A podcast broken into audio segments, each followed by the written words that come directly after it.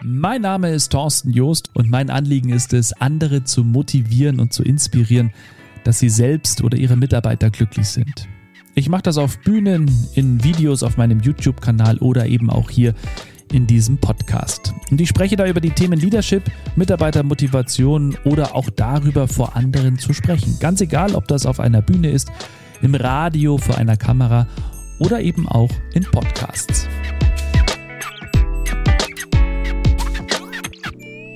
Heute habe ich hier bei mir im Podcast Inspirationshäppchen, einen jungen Mann aus Stuttgart und es ist ganz interessant, wir beide waren vor ein paar Monaten beim Hermann Scherer Speaker Slam und wir waren tatsächlich auch beide ähm, relativ nah zusammen mit unseren Auftritten. Ich glaube, nur eine Stunde voneinander getrennt und haben uns jetzt äh, im Nachhinein nochmal über LinkedIn, also über Social Media auch kontaktet und äh, ich freue mich sehr, dass er heute mit dabei ist, hier bei mir. Und das ist Tobias Epple. Er ist Experte für Führung und Vertrieb und er kommt aus Stuttgart. Hallo Tobias. Servus Thorsten, hi, schön, dass ich bei dir sein darf. Hier freut mich auch, dass du mit dabei bist. Und das ist äh, sehr spannend. Äh, das, da werden wir gleich drauf zu sprechen kommen. Du äh, bist jemand, der ja, sein Unternehmen auf, auf drei Säulen quasi aufgebaut hat. Erklär das doch mal ganz kurz. Also wie sieht das genau bei dir aus? Ja, wir sind da so reingewachsen. Ich bin da so reingewachsen. Ich ähm, habe gestartet als Handelsvertreter bei der Landesbausparkasse, habe da heute ein Team mit insgesamt 60 Mitarbeitenden, habe nebenher die Verkäuferakademie gegründet und wir sind jetzt dabei beim Kompetenzzentrum für Führung und Vertrieb und habe da eine spannende Mischung so in meinem Alltag mit meinen verschiedenen Mitarbeitenden. Also langweilig wird der nicht, oder? nee, ganz sicher nicht. Was ist, äh, also was ist so die Intention gewesen, dass du gesagt hast, du möchtest genau in, in diese Richtung ähm, dein, dein Unternehmen aufbauen? Warum gerade Vertrieb und Führung? Was, was reizt dich daran so? Ich bin klassischer Verkäufer, Vertriebler. Ich ähm, liebe auch Vertrieb. Ich finde es was ganz Tolles, im Vertrieb zu sein und habe aber in den letzten Jahren festgestellt, dass Führung im Vertrieb mehr ist als nur Anweisen, als Zielvereinbarungen, als Druck, sondern Führung im Vertrieb ist aus meiner Sicht, was gemeinsam entstehen zu lassen, gemeinsam wachsen. Und ich glaube, das ist eine Botschaft, die die Welt hören sollte. Das heißt aber auch, in dem Moment, wo du mit einem neuen möglichen Mitarbeiter zusammensetzt, musst du ihm ja quasi oder solltest du ihm ja quasi auch eine gewisse Philosophie mitgeben. Also dieses gemeinsam, wir sitzen in einem Boot, was ich ja auch jahrelang auf dem Schiff erleben durfte, das ist ja etwas, das muss funktionieren. Der muss damit in diesem Boot sitzen, anders klappt es nicht, oder? Absolut. Also ich glaube, bei meiner Einstellung gibt es so ein Grundkriterium. Ich muss erstmal den zukünftigen Mitarbeiter mögen. Dann führen wir ein Gespräch, da geht es auch um fachliche Themen, da geht es auch um Sachlichkeiten und dann beenden wir den Einstellungsprozess damit, dass er mit meinen Verkäufern Mittagessen geht. Und wenn meine Verkäufer mir sagen, du Tobi, der passt zu uns, dann ist er im Team. Weiß das derjenige, dass das Mittagessen schon ein bisschen was Entscheidendes ist? Ich meine, ein normal denkender Mensch wird schon, klar, sich von seiner besten Seite zeigen, aber weiß er das? Ja, ja, ich kündige das an. Also ich sage dem, ähm, dass er Mittagessen geht und dass es darauf ankommt, ob die Chemie stimmt. Ich halte das für einen wichtigen Prozess und möchte auch offen dem Bewerber gegenüber sein. Also wir ja. spielen ja keine versteckte Kamera, ja. sondern der soll wissen, dass das Teil unseres Auswahlprozesses ist. Das heißt aber auch, dass die äh, oft zusammen zu tun haben, oder? Ja, ja, absolut. Also ich glaube, Vertrieb auch in der jetzigen Zeit geht nur über gemeinsame Weiterentwicklung, über Miteinander, über Austausch. Und ähm, das heißt, die werden zwangsläufig Kontakt zueinander haben. Ich würde sogar fast so weit gehen, ich glaube, die besten Vertriebsteams entwickeln sich, wenn das auch ein Stück weit eine Freundschaft ist und ein Stück weit ein gegenseitiges Helfen ist. Wie sieht dein äh, persönlicher Einsatz noch aus? Also bist du selber noch viel im Vertrieb unterwegs oder hast du dafür auch gar nicht mehr die Zeit so wirklich? Ich selber definiere meine Rolle als eine strategische Rolle. Also ich glaube, dass Spielertrainer nicht funktioniert ich kenne keinen Spielertrainer, der im Fußball jemals die Champions League gewonnen hat.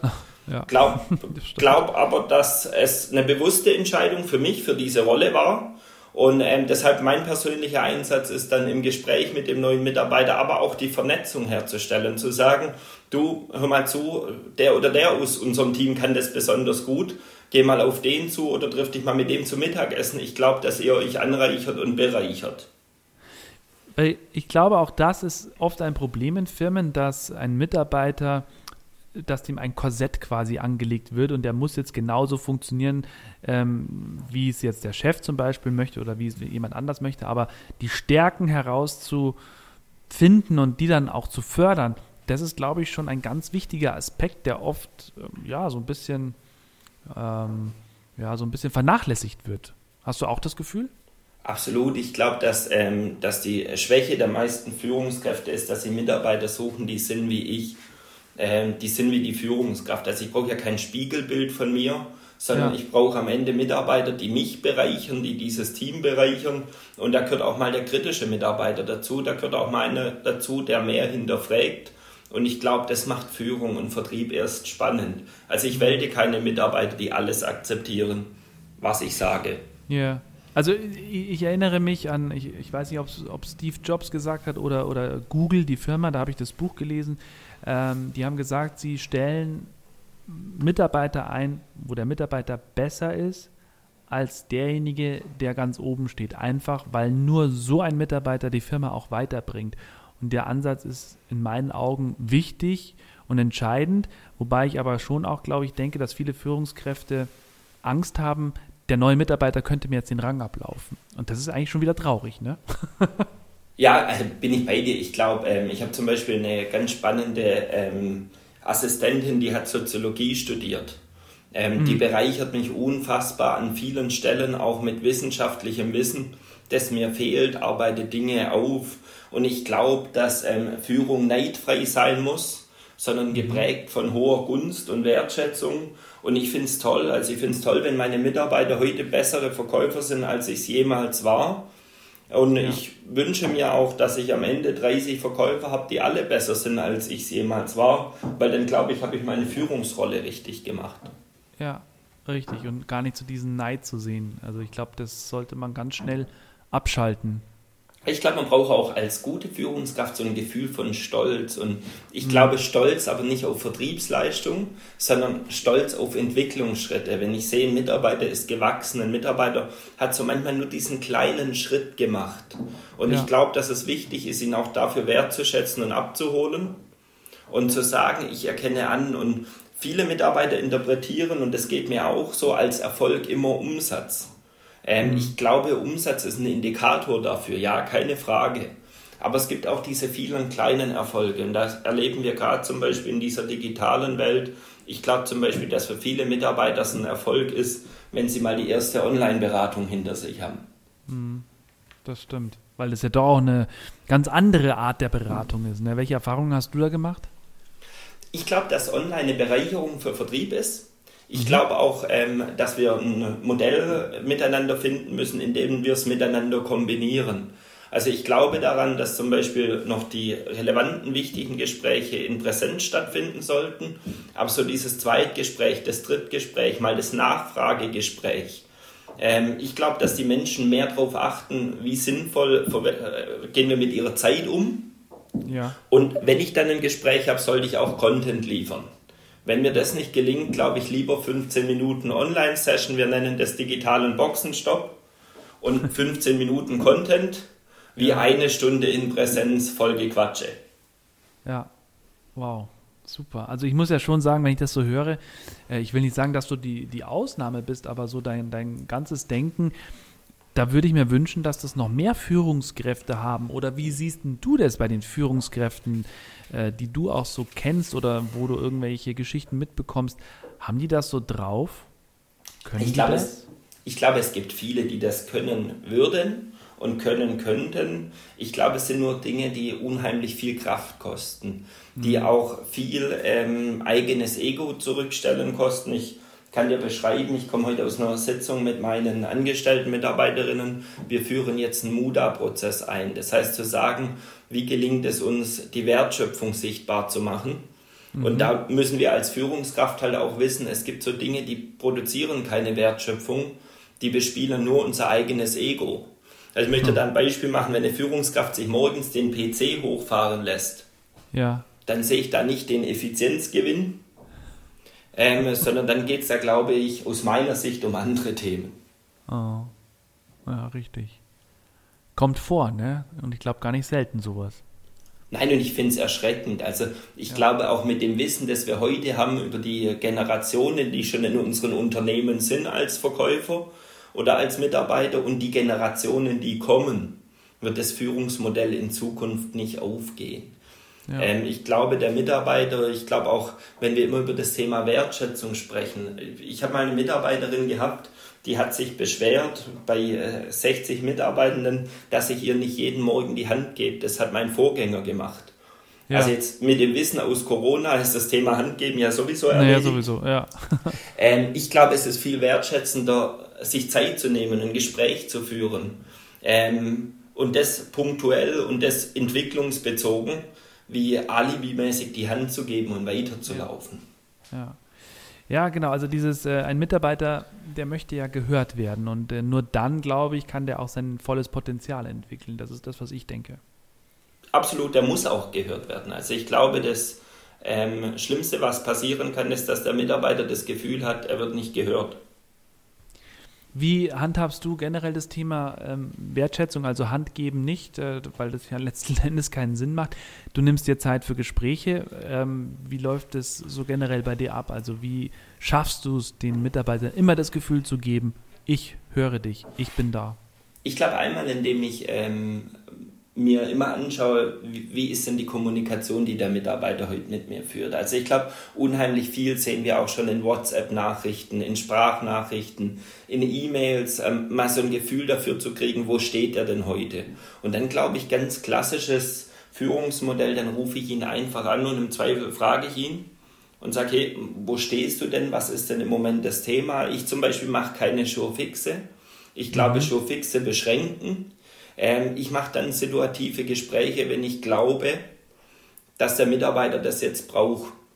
Also praktisches Beispiel, ich habe eine ganz, ganz tolle Mitarbeiterin ähm, und bei der habe ich immer wieder das Gefühl, sie braucht jetzt eine Ansprache, sie braucht ein mhm. Gespräch, mhm. dann lade ich sie ein, dann verbringe ja. ich den Mittag, also Mittagessen mit ihr, dann tauschen wir uns aus und das ist ja auch eine Zeit, die ich genieße, also die bringt ja. mir einen anderen Blick ähm, die bringt mir nochmal ein anderes Gefühl rein.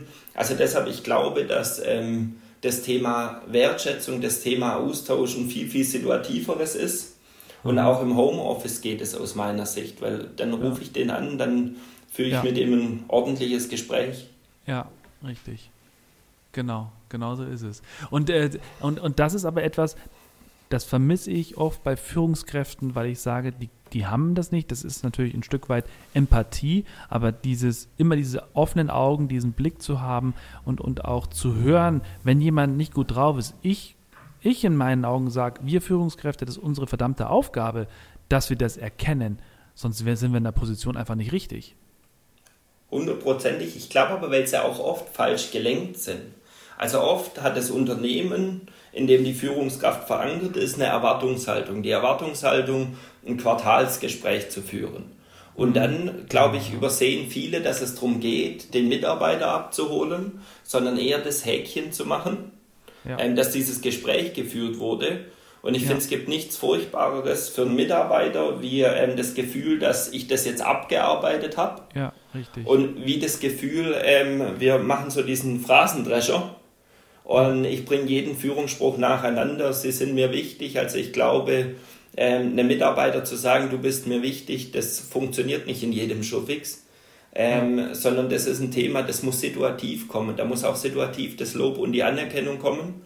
Und ich glaube, dass Führung ist, und so habe ich es mit allen meinen Mitarbeitern, ähm, ich lobe, wenn es etwas zu loben gibt. Aber ja. ich lobe nicht für Basis. Ja. Weil dann das Lob wertlos wird. Ja, richtig, genau. Weil wir gerade bei Lob sind, ganz schlimm finde ich ja den Satz, ähm, wenn ich nicht lobe, dann wird es schon passen. Ähm, das ist ja, geht ja auch so in die Richtung, wenn jemand was gut macht, da habe ich oft das Gefühl, manche Führungskräfte, ähm, denen widerstrebt es direkt, den Mitarbeiter dann zu loben. Und ich verstehe oft nicht, warum. Also ich, ich hinterfrage das ganz oft. Du wirst mir jetzt auch keine Antwort geben können, aber wie siehst du das? Du, ich sehe das wie du. Also ich glaube, von der Grundsache her tut doch ein Lob niemandem weh. Nee. Ähm, und dann glaube ich, und ähm, ich glaube, das ist so das Mindset, mit, mit dem wir aber in großen Unternehmen oft in Führung kommen. Also ich habe von meinem Vorgänger ein ganz toller Typ, gelernt, du in dieser Führungsrolle musst du lernen, dass dich nie einer loben wird.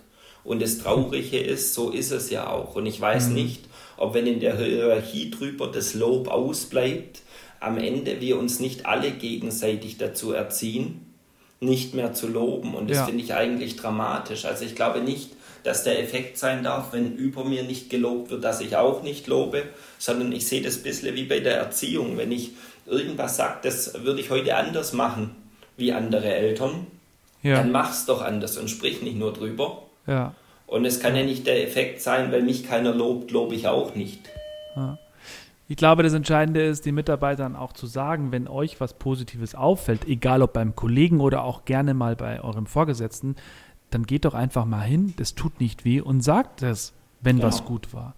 Ja, das ist auch schon untereinander. So Erziehung. Untereinander, genau. Also ich will auch, dass, ähm, dass, und das ist ja in dem Vertrieb sehr transparent, wenn einer einen tollen Umsatz hat, dann habe ich ja. die Erwartungshaltung und den Wunsch und da finde ich, ist mein Team mega gut entwickelt, aber das machen die, das mache ja nicht ich. Auch ja. zu sagen, du Mensch, ähm, mach mal ein Beispiel, Nico, Mensch, Benny, Mensch, Alex, richtig geiler Monat, herzlichen Glückwunsch. Ja. Und da geht es nicht darum zu überlegen, was hat er gemacht, wie kann das sein, sondern ich finde, da geht es eher darum, dann zu sagen, du gib mir doch mal einen Tipp, was hast du anders gemacht wie ja, ich. Richtig. Und ich glaube, dann entsteht auch Kultur. Ja, richtig. Richtig. Ne, und auch eine Feedback-Kultur ist was, was ganz Entscheidendes, was, was äh, Firmen unbedingt entwickeln müssen, meines Erachtens. Unbedingt. Ja, ich glaube, Feedback und Fehlerkultur. Also ja. ich glaube, dieses Thema, wir haben immer noch zu viele Firmen, die sich ähm, darauf konzentrieren, in einem, in einem Problemfall erstmal zu gucken, wen sie hängen wollen. Ja. Ähm, statt zu sagen, ja. was ist denn jetzt unser Thema, wie lösen wir es dem Kunden gegenüber? Ja. Ähm, und dann vielleicht zu sagen, wie stellen wir es ab und wie passiert es uns nicht mehr. Ich frage mich immer, was bringt es denn, wenn wir den Schuldigen ermittelt haben? Also das Wissen bringt mir ja erstmal gar nichts. Nee. Das ist, glaube ich, oft nur so ein, so ein befriedigendes Gefühl, jetzt die Macht ausgespielt zu haben. Genau, und ich glaube, das kommt halt aus diesem hierarchischen Führungsdenken. Jetzt kann ich mal auf den Tisch hauen. So mhm. diese Basta-Mentalität und ich ja. rede mit dir da jetzt nicht mehr drüber. Ja. Und die befremdet mich. Ja. Aber schau mal, es gibt äh, glaube, da sind wir beide uns auch äh, sehr einig und sehen das äh, sehr gleich. Äh, ich glaube, wir haben echt eine Botschaft auch weiterzugeben und alle, die sich mit den Themen befassen und deswegen raus, wir müssen das den Leuten so sagen, dass wir einfach auch mehr, und das ist ja auch mein Thema, mehr glückliche Mitarbeiter letzten Endes haben. Und da gehören all diese Punkte mit dazu, ähm, die der Tobias auch heute zu mir hier gesagt hat in diesem Podcast. Schön, dass du mit dabei warst. Ähm, ich glaube, wir hätten jetzt noch ewig reden können. Aber äh, vielen Dank erstmal und dir weiterhin alles Gute und viel Erfolg, Tobias. Vielen herzlichen Dank. Wenn dir dieser Podcast gefallen hat und du denkst, dass auch andere etwas daraus mitnehmen können, dann freue ich mich, wenn du deinen Freunden, Bekannten oder Arbeitskollegen davon erzählst. Mehr Infos zu mir und meiner Tätigkeit findest du auf torstenjoost.com. Danke fürs Einschalten.